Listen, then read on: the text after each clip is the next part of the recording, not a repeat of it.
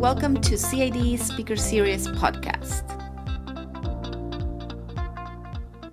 This week, Yusheng Lo, CID Student Ambassador, will be interviewing Parag Khanna, geostrategist, best selling author, and senior research fellow at the National University of Singapore. Parag just finished a presentation on his book Connectography Mapping the Future of Global Civilization. In this book, he guides us through the emerging global network civilization in which megacities compete over connectivity more than borders. He explains how 21st century conflict is a tug of war over pipelines and internet cables, advanced technologies, and market access. All right, so thank you, Dr. Khanna, for coming to the CID and for the great talk. Now we want to learn a bit more about your research for a larger audience. So to begin with, how did you get interested in studying the issue of global connectivity?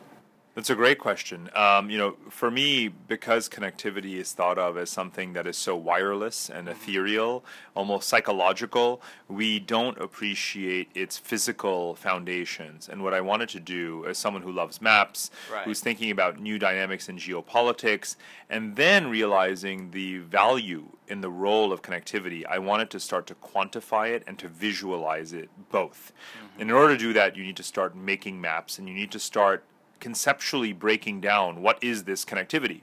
And to me, it boils down to infrastructure. And infrastructure, there's nothing ethereal about that. Infrastructure is concrete stuff. It's the cities and the buildings, it's the highways and the railways and the bridges and the tunnels and the airports and the oil and gas pipelines and the electricity grids and the internet cables. Connectivity, it turns out, is not a fluffy, you know, wireless thing at all. It's deeply, deeply physical. And geopolitics is very much about the relationship between power and space. Mm-hmm. And infrastructure, as it happens, is how power is projected across space. So I realized that there is something very, very geopolitical about infrastructure. And of course, in fact, it always has been. It's just about how we analyze it. You can read about how, you know, the Romans expanded their empire and, you know, Great Britain colonized India. You don't often hear about, well, incrementally they were paving these roads, they were building these railways, and they were mm-hmm. using these infrastructural technologies to advance conquest. And so we need to elevate that story from the past because it's true and historians have written about it and need to apply it to the present and the future. So that's what got me into all of this. I see. And did any of your personal travel experiences motivate your research? Of course. I mean, travel not only motivates my research, it's part of the justification for why I research is to travel. And so much of my uh, information comes from what I see and hear and collect through traveling. I think whatever I've written, I don't know if it's good or if it's bad, but it would be a lot worse if it weren't for the experience of traveling. And traveling helps you invalidate so many mm-hmm. of the assumptions that you get only from reading about something right. and create new facts and and, uh, and in a way new discoveries and new insights that you would never have if you didn't travel. I see. So in one of your previous talks, you mentioned that connectivity is not only charity but also opportunities. So, on behalf of the CID, I want to ask a few questions about development. So, do you think global connectivity benefits all regions equally? As global cities arise, will small localities find it difficult to develop its own less globalized local economy? Right, that's a great question. So, not all connectivity is spread equally, therefore, its benefits are obviously not spread equally at all. And what is clearly happening in the world is that as people urbanize, more connected cities are getting richer faster. Right. And that is actually exacerbating inequality. So if you pause for a minute, I mean, we think of urbanization as a good thing mm-hmm. because people move to cities, especially women. They get educated, they have access to jobs, to health care, fertility rates decline, employment rises, wages grow. Uh, what's not to love about urbanization and people moving to cities? However, that actually exacerbates the domestic wage gap and income inequality because right. the gap between the haves and the have nots mm-hmm. within a country grows and that leads you to something like Occupy Wall Street. Right? If you combine urbanization and financial capitalism, you get elevated inequality and mm-hmm. political backlash. So look at the world today, at least the Western world. Clearly, you can see those forces at play. Now, I still think urbanization is a positive force. I still think globalization is a positive force. I think the two in combination are enriching the world as a whole. The task of governance and the responsibility of government is to take that wealth that's generated through urbanization and financial globalization mm-hmm. and to use it to compensate and to adequately elevate those neglected parts of countries for their own benefit. Because if a country like Indonesia or the Philippines that has more than 100, more than 200 million people, but only one city driving everything, that means that that country isn't really going to reach its potential. So the government should be investing in the second tier cities, the third tier cities, the rural areas, their infrastructure, their skills, their mobility, and that way the economy will grow even more on a more broad-based in a more broad-based way coming back to the issue about those like large cities and the, the mega clusters, because they also have their internal problems like congestion Yes. and also internal inequality. So, what kind of urban innovation do you think is Right. required for the city government to also deal with those issues? Right. And I often talk about inequality as sort of at three levels you know, mm-hmm. the global level, the national level, and then the intra city level, right? Right. Because you see that especially mega cities really have such high inequality themselves. You have Yes. the urbane, cosmopolitan, central business districts, and then you have vast slums, you know, in disconnected spaces. So again, the city government and the federal government and local actors and investors and businesses have a responsibility to make sure that the city is a whole that's greater than the sum of its parts. Right. And that's also something where there has been a lot of neglect. And I think that's unfortunate because just as like a country does not reach its full potential uh, without um, you know investments in uh, in broad-based growth, the same is true of cities. I see. So we've been talking about national governments and also local governments. So what role do you think could multilateral organizations play in order to ensure the peace and rights of all people in the world? With the increasing global connectivity, is global governance also justified?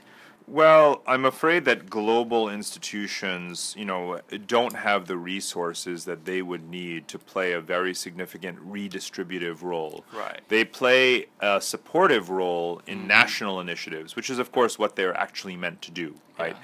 The purpose of multilateral organizations such as the United Nations or the relevant ones to this conversation, like the World Bank or the UN Development Program, is actually meant to support local national efforts with some amount of resources. Now, in some cases, the resources that the multilaterals bring to the development issues are larger than what the government itself has. Mm-hmm. In other cases, it's just a drop in the bucket.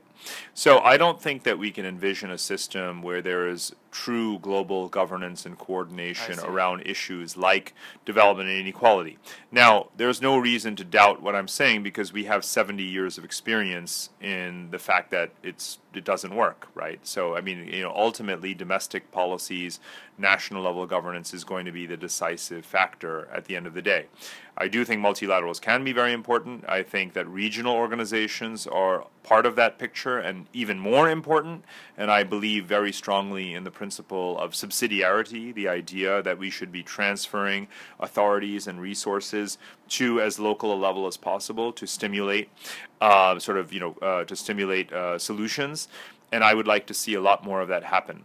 But I fundamentally am more of a bottom up than a top down kind of person. I see. Yeah. So, like, apart from these traditional multilateral organizations, there's also this emerging trend of local governments or cities teaming up to mm-hmm. form their own network. Yes. So, can you give us some examples of how that's actually happening in the Sure. world?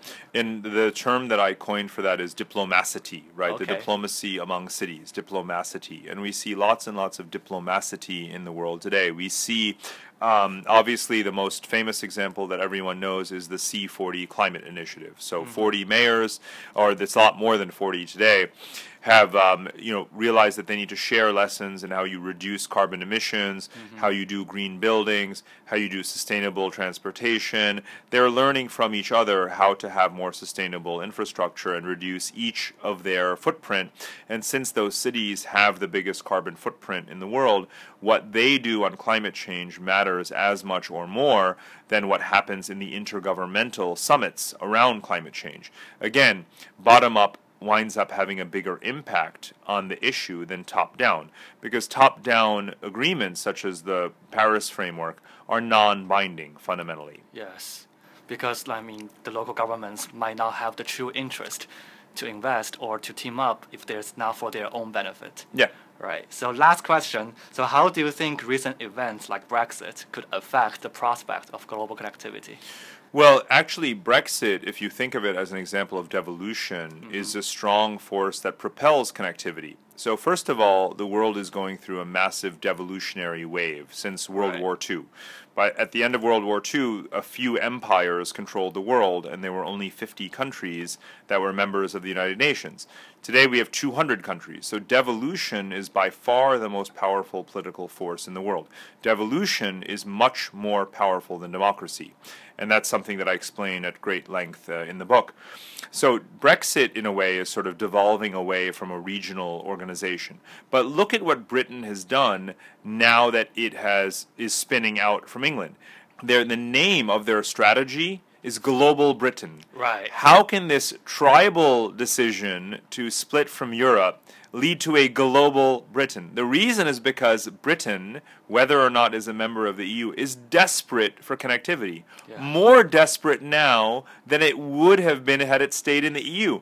So, in other words, with devolution, you have to overcompensate to maintain the connectivity that you need. And Britain is a very good case because it's a highly trade dependent economy. It's not a very big country. It's very connected. And if it loses its connections because of Brexit, its economy is going to massively suffer.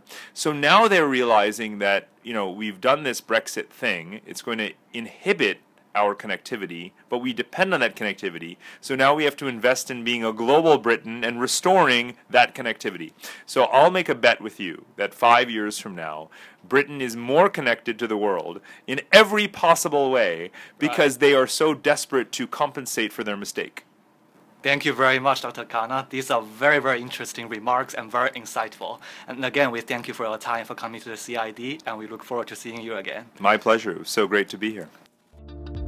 If you want to learn more about CID and our events, please visit cid.harvard.edu.